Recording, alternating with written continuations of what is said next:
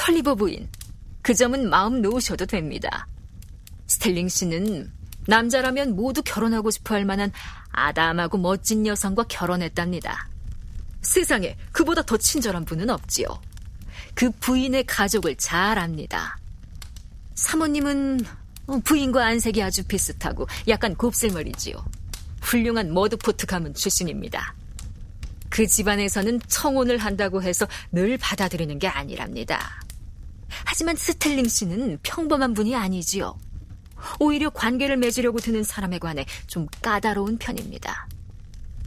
하지만 아드님을 받아들이는데 반대하지 않을 겁니다. 내 얼굴을 봐서라도 반대하진 않을 겁니다. 그분이 뭐 때문에 우리 애를 반대하겠어요? 털리버 부인은 어머니로서 조금 노여운 기색이었다. 누구나 보고 싶어하는 참신하고 멋진 앤데요. 하지만 한 가지 걸리는 점이 있어. 털리버 씨가 카펫을 한동안 노려본 뒤 고개를 돌려 라일리 씨를 바라보았다.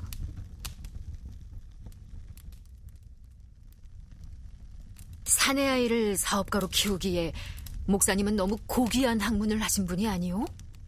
목사는 대부분 겉으로 보이지 않는 학식을 지닌 분이라 생각되는데요. 난 톰에게 그런 지식을 원하지 않소. 톰이 숫자를 알고 글을 인쇄체로 쓰는 법을 알고 사물을 재빨리 이해하길 바라오. 사람들 의도를 알고 소송을 걸 수 없도록 말로 일을 매듭 짓는 법을 알길 바라고요. 아주 고마운 일이요. 털리버 씨는 고개를 저으며 이렇게 결론을 내렸다. 아무 대가 없이 그분에 대한 당신 생각을 알려줘서 말이요. 라일리 씨가 말했다. 아, 털리버 씨. 목사님을 완전히 오해하시는군요. 좋은 교장 선생님은 모두 목사랍니다. 교장 선생님 중에서 목사가 아닌 분은 대개 수준이 아주 낮습니다. 아, 아카데미 학교의 제이콥스라는 분이 그랬지요. 털리버 씨가 끼어들었다. 사실 대부분 다른 직업에서는 실패한 사람들이죠. 하지만 그 목사님은 직업이나 교육적인 면에서 신사랍니다.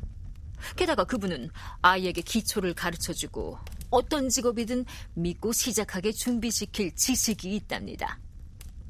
학자에 불과한 목사들도 있지만 그 점은 안심하셔도 됩니다. 스텔링 씨는 그런 분이 아닙니다.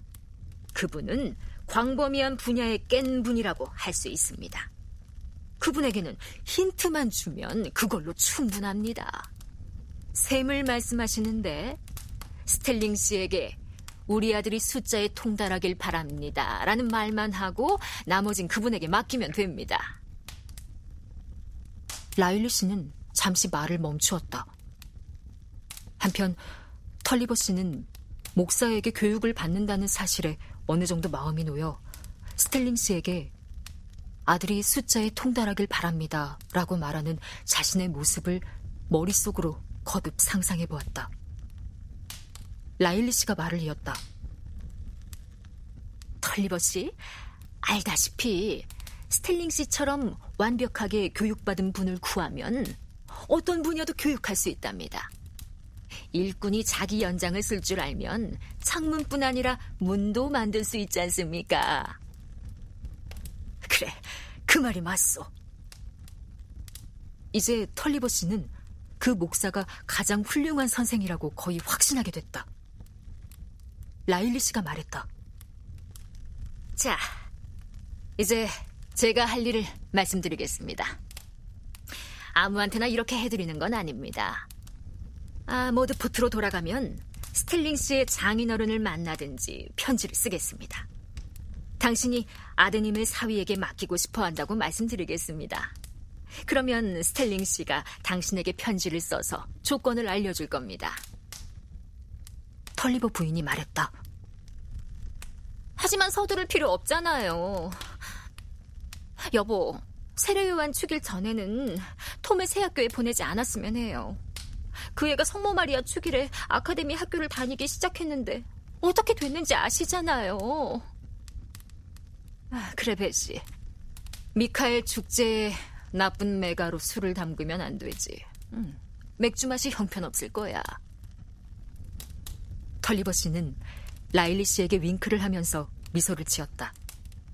그는 분명히 자기보다 아둔하지만 통통하고 매력적인 부인을 둔 사람이 자연스럽게 내비치는 자부심이 있었다. 서두를 필요 없어. 당신 말이 맞아, 베시. 라일리 씨가 조용히 말했다. 이 일은 너무 미루지 않는 게 좋을 겁니다. 스텔링 씨가 다른 데서 제안을 받을지도 모르고 학생을 두세 명 이상은 받지 않을 테니까요. 내가 당신이라면 스텔링 씨와 당장 이 일을 추진할 겁니다. 세례 요한 축일 전에 아드님을 보낼 필요는 없겠지요. 하지만 나라면 아무도 선수치지 못하게 일을 확실히 해둘 겁니다. 그렇군. 일리 있는 말이요. 털리버 씨가 말했다. 아빠. 매기가 끼어들었다. 그녀는 자기도 모르는 사이 아버지 곁으로 다가와 입을 벌린 채 얘기를 듣고 있었다. 그동안 그녀는 자기 인형을 거꾸로 들고 의자의 나무 부분에 인형 코를 문지르며 물었다. 아빠, 톰 오빠가 먼 곳으로 가나요? 우리가 오빠를 만나러 가지 못하나요? 아버지가 다정하게 말했다. 잘 모르겠구나, 꼬마야. 라일리 씨에게 여쭤보렴. 아저씨는 아실 거다. 매기는 재빨리 라일리 씨 앞으로 와서 얼마나 멀어요, 아저씨? 하고 물었다. 버릇없지 않다면 아이들에게 늘 유머 있게 대답해줘야 한다고 생각하는 그 신사는 이렇게 대답했다. 아주 멀단다. 오빠에게 가려면 한 걸음에 칠리그 가는 신발을 빌려야 한단다. 말도 안 돼요. 매기는 거만하게 고개를 쳐들고 눈물을 글썽이며 돌아섰다. 그녀는 라일리 씨가 싫어졌다. 그가 자신을 어리석고 별 볼 일 없는 아이로 생각하는 게 분명했기 때문이다. 매기, 창피하게 물어보고 쫑알거리다니. 털리버 부인이 말했다. 이리 와 의자에 앉아 입 좀 다물어라. 그런데 털리버 부인이 덧붙였다. 그의 옷을 빨아주거나 수선해줄 수 없을 만큼 뭔가요? 라일리 씨가 대답했다. 약 25km 정도 됩니다. 하루면 아주 편안히 그곳에 다녀올 수 있습니다. 스텔링 씨는 친절하고 쾌활한 분이라 기꺼이 당신이 묵어가게 할 겁니다. 하지만 옷 때문에 가긴 너무 멀군요. 털리버 부인은 서글프게 말했다.